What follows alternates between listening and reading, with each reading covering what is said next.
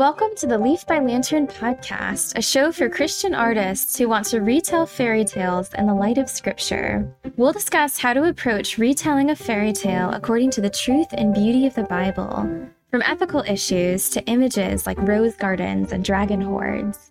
I'm your host, Alicia Pollard. Hi, everyone. Welcome back. So far in the podcast, I've talked about some basic principles for retelling fairy tales and addressed some lesser-known tales and how to retell them in the light of Scripture. Today, I'll address one of the more famous tales, Beauty and the Beast, with a guest, Emma C. Fox. We'll talk about how Emma honored the truth and beauty of the Bible as she retold this tale in her book, The Arrow and the Crown. Before we get started, I'll give you some background about Emma, the book, and what we'll talk about. First, Emma. Emma Fox has earned degrees in music and art history and has a lifelong interest in the intersection of music, art, and literature. She lives in the magic city of Birmingham, Alabama, along with her husband, 3 book-loving children, and a loyal border collie. Her debut fantasy novel, The Arrow and the Crown, has received multiple awards, including the Warren S. Katz Award for Juvenile Fiction. Her second book, The Carver and the Queen, is a historical fantasy retelling of Siberian folklore, and releases from Owl's Nest Publishers this October. She's also a contributing author to The Lost Tales of Sir Galahad, published last year by Rabbit Room Press. Explore more of her fantasy world and work at emmafoxauthor.com. Now for Emma's book, The Arrow and the Crown. The back cover reads, "Ever since Anna can remember, she has avoided the ancient Grunwald Forest, where her parents disappeared years ago. Everyone in the kingdom of Weisberg knows the forest is haunted. Tales abound of vengeful spirits that lurk among the trees, and of a beast that has taken the lives of peasants, knights, and the king's own son. But when the beast emerges after 7 silent years to wreak havoc on the kingdom, Anna braves all her fears to confront him. She soon discovers that there's more to the beast than she realized, and more to herself than she ever imagined." In our discussion, Emma and I talk about her personal history with faith and fairy tales, and how her book handles the images of light and darkness, the beast, the forest, the community, griffins, and a bonus topic at the end. Here's our conversation.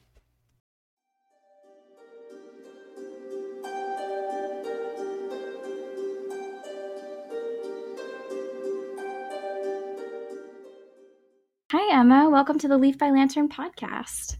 I'm really excited to talk about your book, The Arrow and the Crown, which is a retelling of Beauty and the Beast. So this is the first major, famous, well-known fairy tale I've talked about on the podcast, since I'm starting out with lesser-known ones. So this is really fun for me. So first of all, before we get to the book, can you tell a little bit about your history with fairy tales and how that interest came to relate to your faith? Well, I was an eager reader as a child, and I especially adored the fairy tale section at our local library. I read everything they had in that corner, fairy tales from all around the world. They sparked my imagination, and they gave me a sense of something deep and rich, like I was part of this larger story. I read through the Chronicles of Narnia for the first time when I was 7, and then reread and reread and reread until the books were just tattered. And I guess The Hobbit, the book series, actually was a gift to my sister, but I read the copies so many times that my mom ended up buying my sister a whole new set because, like I said, they were in tatters. And then, like The Hobbit and The Lord of the Rings, I grew up in Savannah, Georgia, which is a city where there's all kinds of history and also lots of legends. I feel like, I don't know, maybe that was somewhat of a connection point with me. But as far as faith, I am so glad that the Lord led me to those books and to Lewis and Tolkien especially, because it helped me to start seeing myself as part of God's larger story and his word as story. I was captivated by that early on, by that idea of the prince who saves his beloved from the dragon, and will lay down his life to rescue her. And I'm so glad, because that has impacted my life ever after. So is it especially the image of the prince coming to rescue, or what other images from fairy tales, like what other particular moments or images or motifs really captured you? Moments of grace, these unexpected places where the light comes in. Because, of course, in Beauty and the Beast, in that fairy tale, it's kind of flipped around, right? It's the prince who needs rescuing. He's an Adam figure who has fallen, and he desperately needs... He can't save himself. You know, he needs someone from the outside. He needs this grace, the Holy Spirit, basically, to shine into his dark heart and his darkened castle and save him from himself and transform him. That's so good, especially our culture, in good ways as well as bad, but there's this idea of making your own identity, saving yourself, becoming strong and powerful on your own. And yet we crave that grace. It's like, no, I really need help, and I need someone to come and tell me who I am and make me into something, which is what God does for us. And there's something deeply healing about that. I loved the Cupid and Psyche literary fairy tale. The moment at the end of that tale when Psyche has become the quester, she's had these three impossible tasks. And then she opens the box of beauty that she got from Persephone, which she wasn't supposed to do, and falls asleep. And then she needs help. And then Cupid comes and rescues her. This is like my favorite. Yes. So it's like her striving and her being courageous. And yet at the end, she needs rescue, because the Gospels is both really our striving, but ultimately God being the hero to rescue. I love Cupid and Psyche too. My next book, the one that's coming out in October, it's Siberian folklore, but it's definitely pulling on those more ancient threads of the Cupid and Psyche myth, which I think is really interesting how that had migrated north.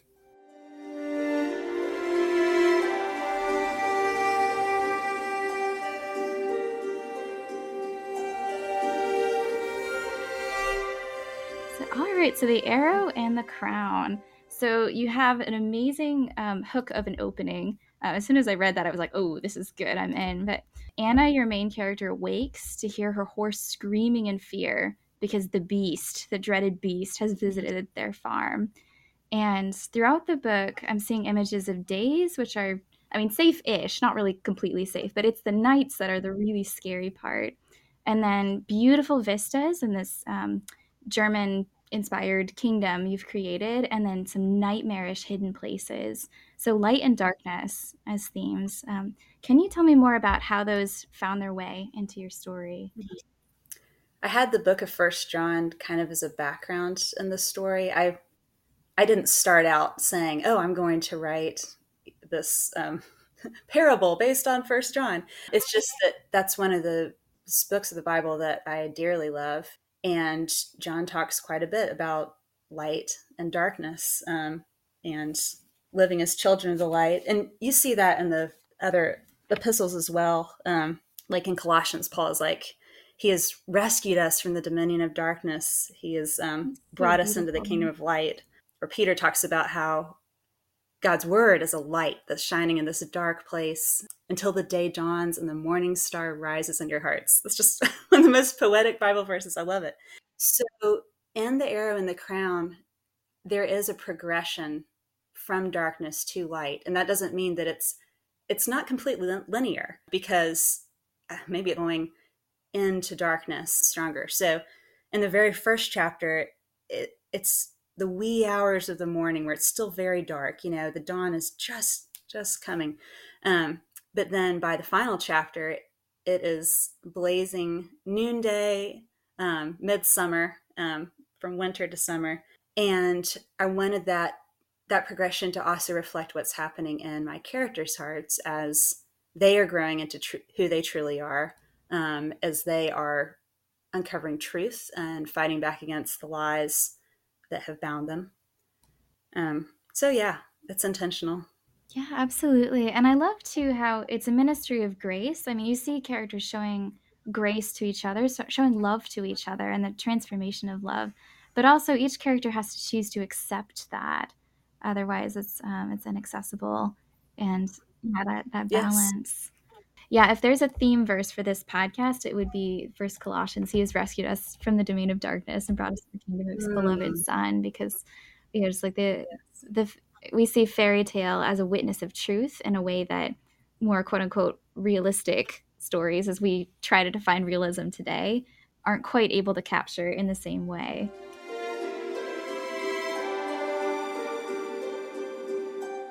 So secondly, thinking through how you chose to take the original tale and then spin it in a retelling of The Beast.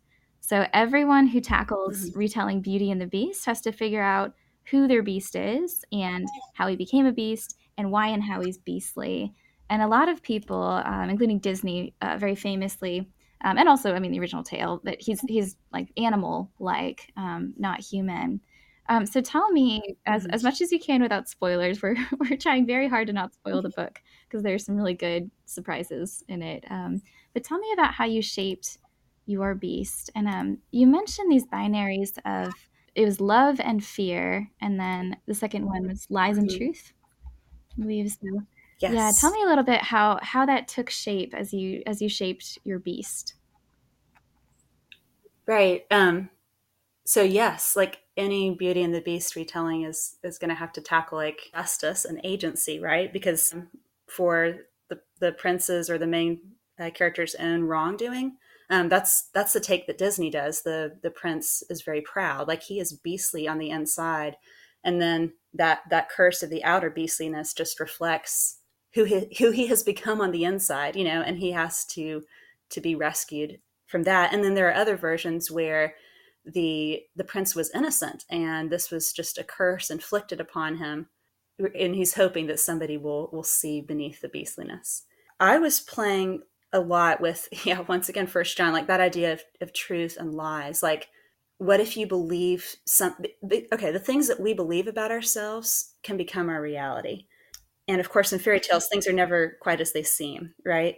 But what if somebody believed so completely the lie that I am a monster, I am the beast, that mm-hmm. became his reality? Mm-hmm. I think you also have to really wrestle with how the prince is dealing with the beastliness. Like, is this something that he has resigned himself to? Is it something that he fights actively against? Or, in a more twisted or dark retelling, he might relish the beastliness. He might just play it up for all it's worth.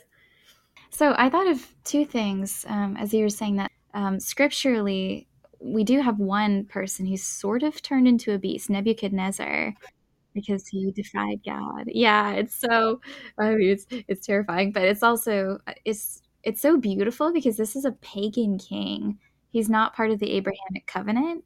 And yet even by judging him in that way, by cursing him to live as a beast for 7 years, I think it was, which is number 7, but then have his kingdom restored after, because he raised himself up above God, which he should not have done. And yet even that curse was grace to him because he recovered. He became a human again and glorified God. So it's just in that way, his beastliness was a gift in a crazy way. And then outside of scripture, are you familiar with The Princess and Curdie by George MacDonald? Yeah, it's so good. I did a paper on that, and how this idea that people turning into beasts, like it's their inner beastliness coming out, but then we have the character Lena, who that's happened to her, but she's becoming good again. So there's this flip. She's a beast with a really good heart, and who helps Curdie on his quest. So yeah, if you can talk about a little bit more, scripture on that. Yeah. Well, so here's something on my heart that I wanted to play with. I grew up in Presbyterian, and in that faith tradition, like it tends to do, historically has done a pretty thorough job of emphasizing total depravity, that we are born into sin because of Adam's fall, and depraved in every part of our being, right? But unfortunately, that sometimes does not, we don't develop that idea when we come to the perseverance of the saints, which also ought to be a key doctrine. Say that we are born in sin, but what does Christ's redemption accomplish? When he saves us, that total depravity, we're no longer totally depraved. Like he is changing us, transforming us from the inside out. we now have a new identity in him. It's the identity of a saint. And that's why throughout the New Testament, Paul is constantly talking about, I'm writing to the saints in this place or another. And he is calling them to be who they are. Once you were darkness, now you are light in the Lord. Live as children of light. And yet I've met so many believers, people who have been redeemed by Christ, who still see themselves as monsters, who still think that when they come before the face of God, that he sees just something awful and hideous instead of seeing themselves as God's ransomed beloved child. And if you know that you are God's beloved child, one of those kings and queens that are going to be reigning together with him, then that gives me so much courage and hope to persevere. And this is why I needed Anna to enter into the forest.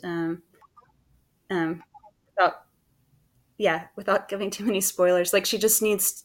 There's a character who needs to know who he really is, and Christ says to us through the Song of Songs, like, you are altogether fair, my love.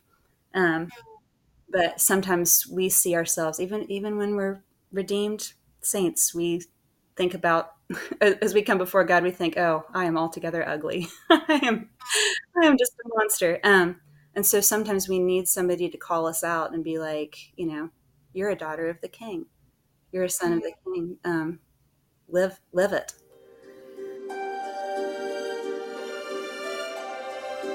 So yeah, I wanted to ask you about the forest and its work in your story, because it's so big. So tell me about that, where it came from. Because in Beauty and the Beast retellings, usually you'll have the beast living in a castle in the middle of the forest. Most of the action happens at the castle. So you didn't choose to do it quite that way. But when Anna enters the forest, she enters a new space, and there's a lot going on in there. So again, we're trying to avoid spoilers, but as much as possible, tell me about the forest and how you made it. Sure. And it does need to be recaptured and redeemed, but the castle is outside of the forest.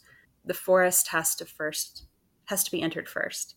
I love that image of the forest in fairy tales, because it's this in-between place, and it's a place of becoming, a place of transformation. So often in fairy tales, when our protagonist goes off into the forest, it takes a lot of courage, and it's a place where they're going to end up facing their fears. Probably encountering dangers, but perhaps also encountering great wonders and treasures there. So my main character, Anna, she's always been terrified of the Grunwald Forest. Her parents disappeared into this forest years ago. They never came back. That's all that she knows about them. And so she's afraid that if she goes into the forest, she'll lose herself too. But it ends up being that the forest is exactly where she needs to go to learn the truth about herself, to become who she needs to be. There's both light and darkness in the forest as well. So there is this cave there called the Hohlenmall, which is German for the hell mouth. It's an entrance to the underworld. And when you're in this cave, this Hohlenmall, basically all you can hear are Satan's lies. It's just full of these noxious fumes. It makes it hard to think. It makes you just want to despair. And yet there's also places of light and beauty in this forest as well. And living trees that are trying to fight against the darkness. I felt like the forest is, you were talking in your first podcast episode about the different ways to look at fairy tales.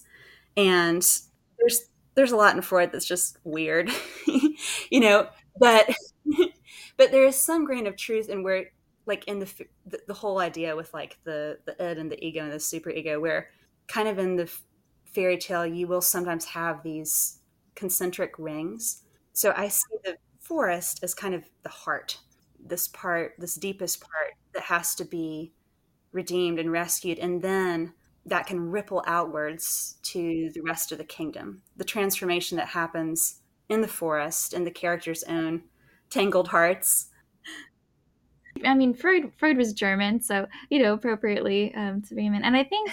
with all the lenses I talked about in the first episode, like there's a grain of truth, at least a grain of truth, sometimes more in each one, something we can learn about the ways to look at the world. But no, it is really cool to have those different layers that are present in the story, the physical, the spiritual, the psychological as well, what's going on in characters' minds and hearts. So another layer of this story I was thinking about was community. In the Beauty and the Beast tale, and again, it's so easy to think immediately of the Disney version, but I think this is present in all of them. The relationship. So Beauty and the Beast at the center, the growing romance and everything there. The inhabitants of the castle, if there are any. Beauty's family and what might be going on there. And then there's the wider community, the village, and then the kingdom. So tell me about how that developed as you were writing, because there's a lot of tension, for example, between Anna and the villagers, which is not clear at first why, what's going on there. How you develop those relationships, and did you find yourself thinking out or realizing anything about community as you were writing? It did develop more as I was writing. So yes, Anna is, like many characters, she feels like she's an outsider. Well, she is. For some reason, the villagers treat her with great fear, and she's not sure why. She thinks it must have something to do with the parents that she does not remember. Perhaps with her Uncle Albrecht, who is a cripple and very crusty and gruff. And yet I didn't want my retelling to just be about my protagonist finding themselves as individuals. I wanted to show how they matured in relation to their communities. So like in the Disney Beauty and the Beast, which I do love, but like when Beauty is singing about this provincial life and she just wants to get out of here. I wanted more for my main character. I wanted her to, yes, these people do not understand her, and she doesn't really understand them, and yet she cares about them. These are the people that she's grown up with. She wants to help them. She wants to protect them. And so when the beast from the forest is attacking the people of her village, she wants to do something about it. Even though these people have really never done anything for her, she cares about them. And that care in her heart will gradually widen out to a deeper love and care for the whole kingdom. And just playing with that idea of servant leadership, basically like being willing to lay your life down, even for people who might not understand what's going on or care to repay you in kind.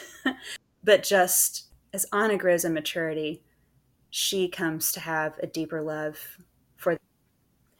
Yeah, that self-sacrifice. I guess that's another huge note of fairy tales. There's grace and then sacrifice, and self-sacrifice being the most beautiful and redemptive act of all, which again is the gospel. No, that's lovely. Yeah, and being able to love people who do not love you back, at least at first, definitely so contrary to our sinful nature that it is radical. It is totally unexpected and therefore transformative, but it's God's love that enables that. We can't really fully do that on our own, not well. No. Right. I think also the need for her to bring the beast needs to come back into community as well. Like part of the reason that he's been the beast for so long is that he's been completely isolated from community, which you see in many retellings. Like he's so desperately lonely. And part of his redemption is being reconnected to community, to being brought back into the circle of human companionship and becoming known again. Yeah. Which you portray, again, not to spoil it, but you portray that really beautifully, that sense of becoming yourself again when people call you by your name. Right. You remind me of a paper that years ago, like 5 years ago, I went back to my college as an alumnus to read my own paper. And another paper at the conference was on social isolation in Frankenstein, another monster story. And the deep problems, especially before COVID, before social isolation and everything, but that isolation really, it warps your decision making. And this is extreme isolation, but one of the issues of the book Frankenstein, like one of the beginning problems is that Victor, the scientist, has isolated himself. And so he's creating this monster, and he doesn't have anyone around him to be shocked and horrified and say, Victor, no, that's a bad idea. Stop it. Right. And he cuts himself off from the people who are trying to say, Victor, what are you doing? The people who might stop him. Right, exactly. And just, you need people around you who are of right mind and are able to be shocked or horrified if you're up to no good. It's like, stop it immediately, as well as to encourage you in doing what is good. And of course, to love you, to comfort you, to encourage you, which the monster does not have in Frankenstein, which it's the way he tells his story. That's what leads him to acts of evil. There was no one to love him, which is so sad. To be found and called by your name and treated with kindness, especially when you don't deserve it, is what heals you and helps you to come and, well, maybe not back, but you know, whatever you strayed to, but helps you to heal and become someone who can love others. Oh yes, oh, that's beautiful. Yeah, and will you receive that grace? Because I have a character, Grom, who he cuts himself up, like he refuses to receive grace, and how that impacts him in a negative way. Did you know that Anna means grace?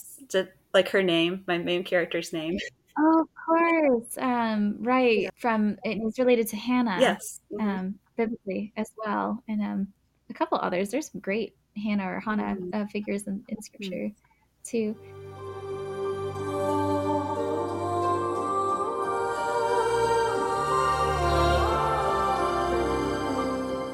There's an inn in town called the Golden Griffin. Yes. And I'm wondering, because a griffin has a dual nature. It's half eagle, half lion. And there may or may not be important things having to do with griffin-like characters in the story. Did that happen naturally to you? So the Golden Griffin is the name of an old, by old I mean like it's from the 1400s, 1500s maybe, tavern that my husband and I visited in Germany. Oh. Love it. There are many places, specific places and things in that book that came out of that trip, including like the oven there in the Golden Griffin, or Warren's Barn, which was a real place in the Black Forest that I visited, that was built right into the hillside so that the people could bring the wood, the chopped down trunks right there into the upper loft. But yes, I do love that the Griffin is also a Christ figure. And I did have in mind kind of a symbolic contrast there with the Golden Griffin. And then there's this black falcon that's owned by one of the villains of this story, one of the antagonists.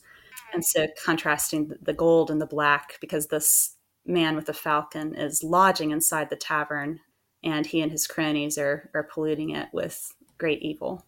Oh, I love that. And especially color imagery in fairy tales and in fantasy. There's so much you can do with it, especially since colors can have different meanings in different contexts. I love that a lot. Yeah, and wings. And rescue versus attack. So many layers there. I love it. And the symbol of the king is, in this story, is the eagle. And the king's crown is an eagle's. It's an eagle's wings form the circlet. The eagle comes up a lot in the symbolism of the story, for sure. They will ride on wings like eagles. They shall walk and not be faint. Yes, and so does the lion. I can't give away spoilers, but the lion imagery comes in there too. Yes, absolutely. All right, I had one final bonus question. So I had asked Lauren about her book, Exile. I have an important rule for fairy tale retellings, which is I like to bring up, which is fancy dresses are very, very important. Like if you're going to retell a fairy tale, you need at least one fancy dress, if not multiple. Tell me about how you made, and again, I don't want to spoil too much, but there may or may not be some fancy dresses involved in this story. So did you have specific models in mind? Did you just kind of go crazy with your fantasy dresses? Please tell. Okay. Yes. I mean, there's Anna's ball gown, which is crimson silk, accented with gold. And once again, I kind of had that sun and light imagery because the light at that point is growing. And I just thought that would be a beautiful dress. Yeah. Have you ever worn silk? Yes, as a bridesmaid in my friend's wedding. Oh. So it was lovely. I don't think I have. someday. Yeah, it feels really good. The dress. Yes, there is some. I should talk about that. Her dress on the woman of Revelation, who is crowned with the moon under her feet. Oh. So in that scene, Anna has a blue dress that's sparkling all over with embroidery, and her shoes are made of moon white silk. And then she has a crown. So, yes, I had that. That's so beautiful. And so satisfying. I think a really good ending is so satisfying, like a good feast. And part of that is that completion of images of darkness becoming light, and of fear turning to love, and of lies melting away in the truth. And to show that in concrete images like that is what helps readers get there emotionally and mentally. And I mean, Revelation ends with the most glorious, true fairy tale picture of all, the wedding supper of the Lamb, and a new creation, everything made beautiful. And there's just this sense of exuberant joy after all the sorrow and darkness that went before. So I wanted that too. I wanted the joy, and I wanted the wedding, and your story echoes the great story, which is what all good stories do. You can't help it. Well, Emma, thank you so much for being on the podcast, and I definitely encourage people. Can you still pre-order the Carver and the Queen? Yes, you can. You can find that at my publisher. It's called Owl's Nest Publishers.com, and then you can also find it at Amazon. Right now on Amazon, it's just the Kindle copies available for pre-order, but there will be paperback and hardcover coming as well.